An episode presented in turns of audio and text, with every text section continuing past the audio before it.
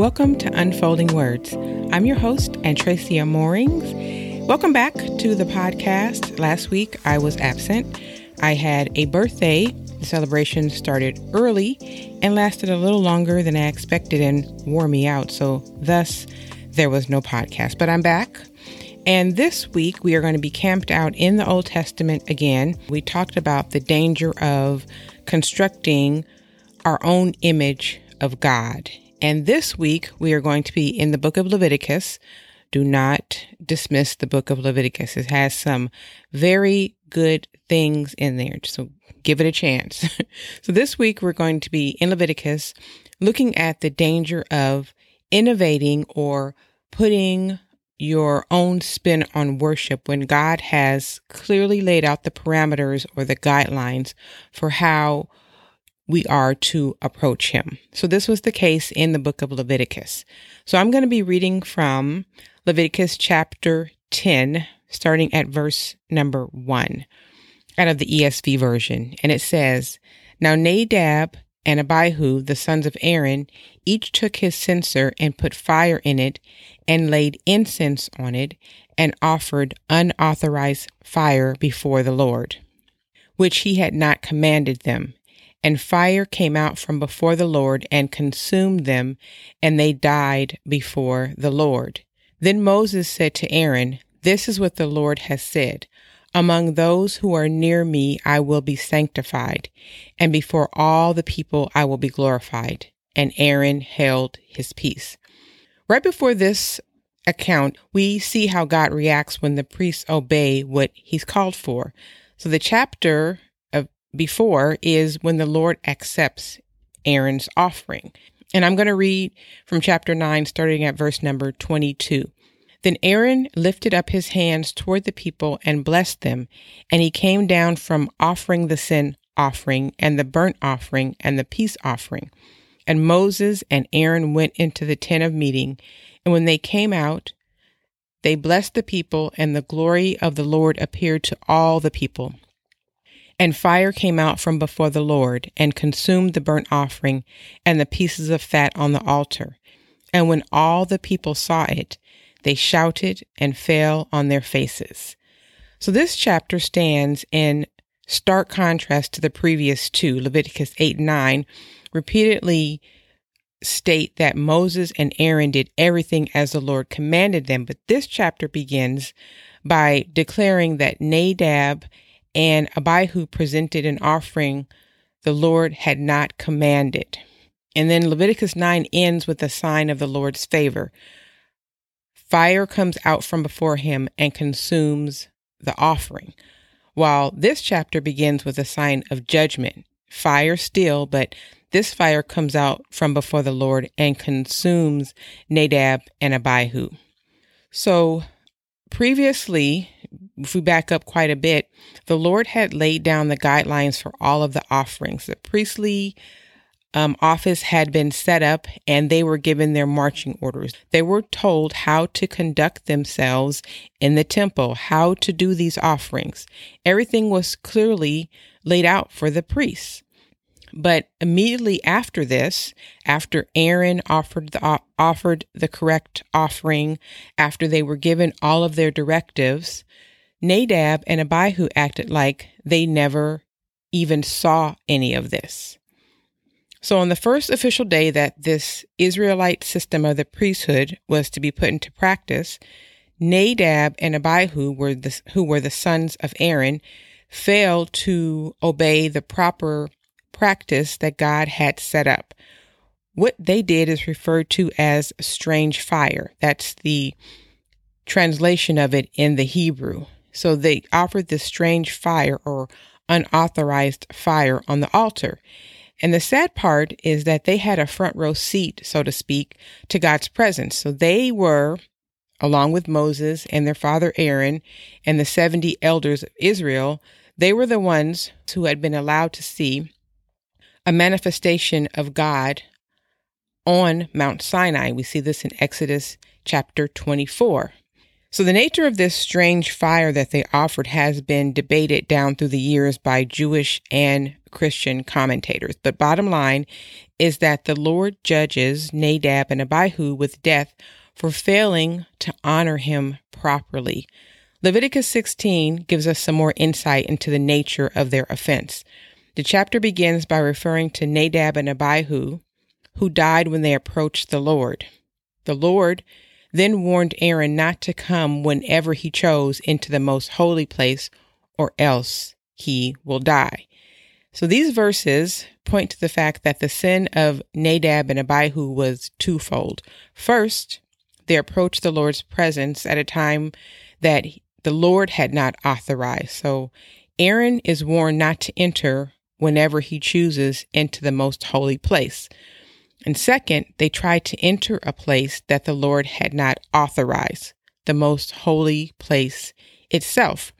So the unauthorized fire was an incense offering that they presented at an unauthorized time. It's the time that they chose and at an unauthorized place. They were attempting to barge into the very throne room of the Lord without being summoned.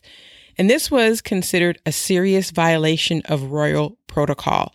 If you think about the book of Esther, Esther had to seek the king's favor to come into his chambers. She didn't just come in even as the king's wife. She was not to just come in. Her request to enter had to be authorized. The king had to say, okay, you can come in. So this was the same thing that Nadab and Abihu were doing. They were just coming in without getting approval first. And this was a sign of disrespect to the Lord. So as a result, the Lord's judgment came upon them swiftly. And in an ironic turn of events, the fire that had consumed the offerings that Aaron had offered in chapter 9 now consumes those who are presenting the offering, the priest Nadab and Abihu. And Aaron knew full well the danger of violating God's commands.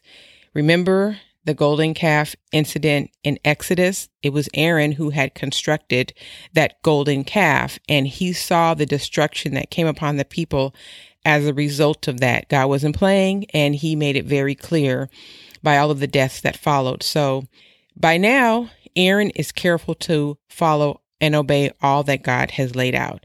His sons hadn't quite learned that lesson. So we can read this and think what happened to the kind God who mercifully rescued his people from slavery in Egypt? Where is the forgiveness that let Aaron and his sons become priests, even though not long before this they had built and celebrated the golden calf? How does a God who values life so much wipe out two lives in the name of judgment and divine punishment. It seems like the God that we're looking at is not kind, not merciful, and certainly like not a God you would want to serve, right? And this is how people think about God of the Old Testament. But Hebrews lets us know that Jesus Christ is the same yesterday, today, and forever. And this is the side of God and his attributes that we'd rather not talk about or think about. We just want the kind and loving God.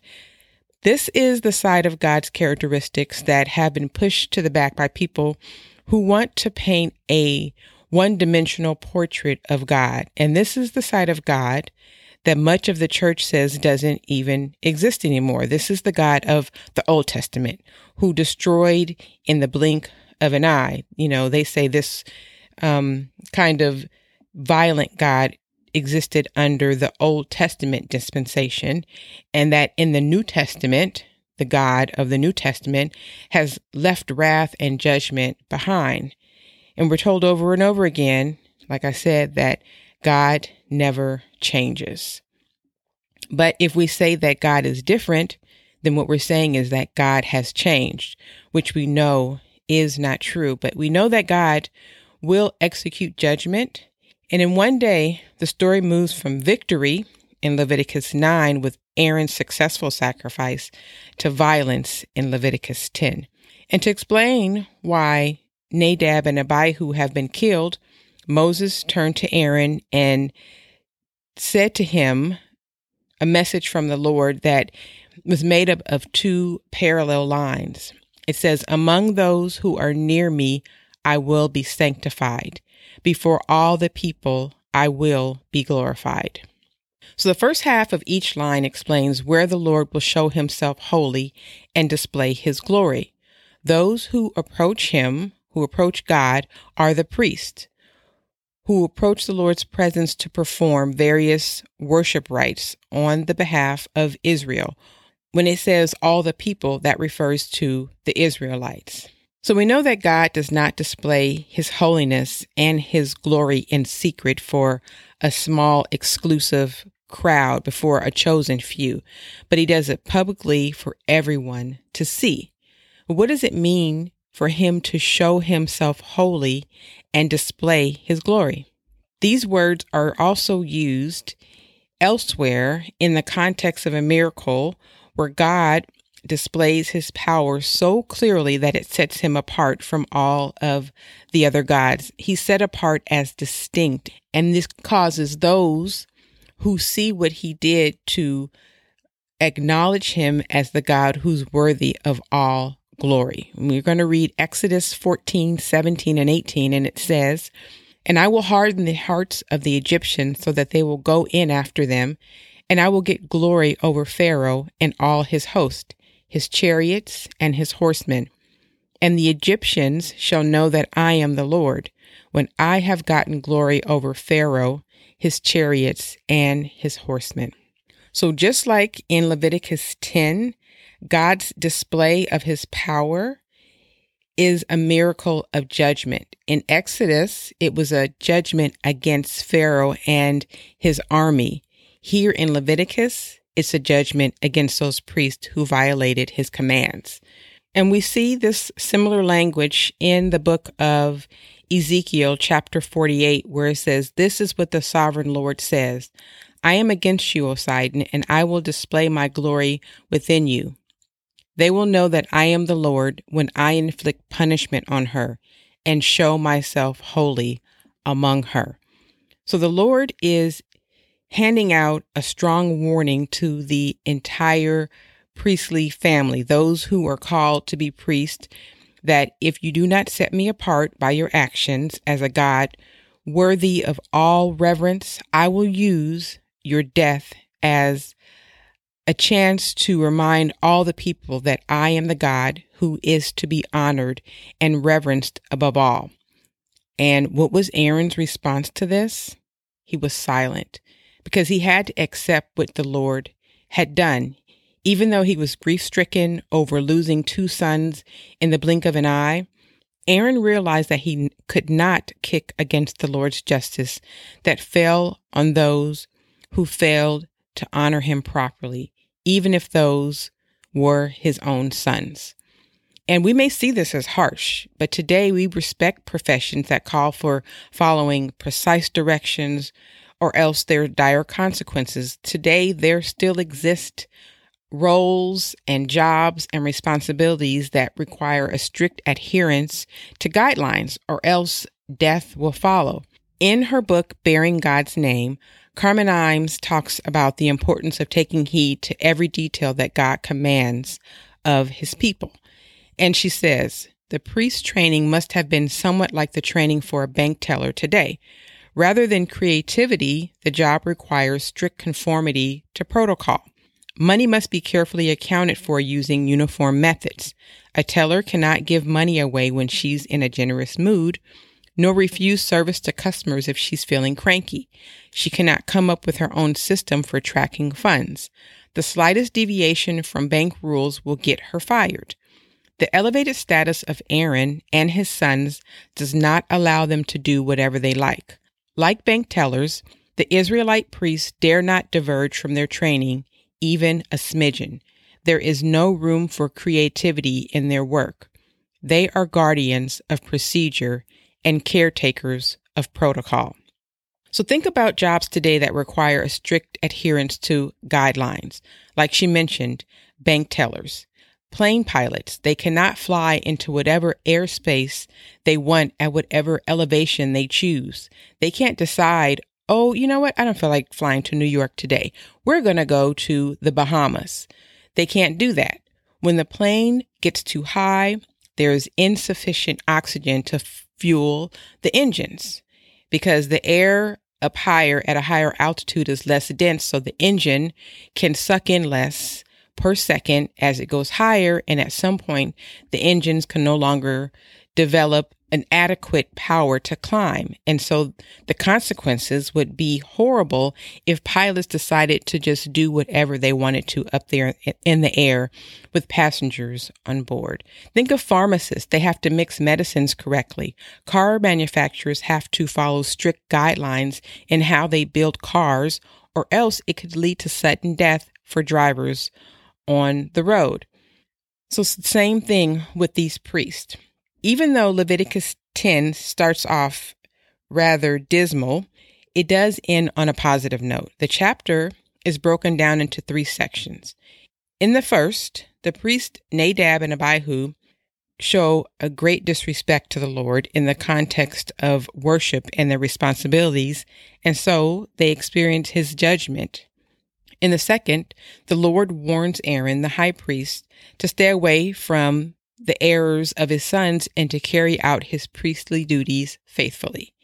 And then in the third section, Aaron demonstrates that he has a reverence for the Lord by faithfully following the commands in the context of worship.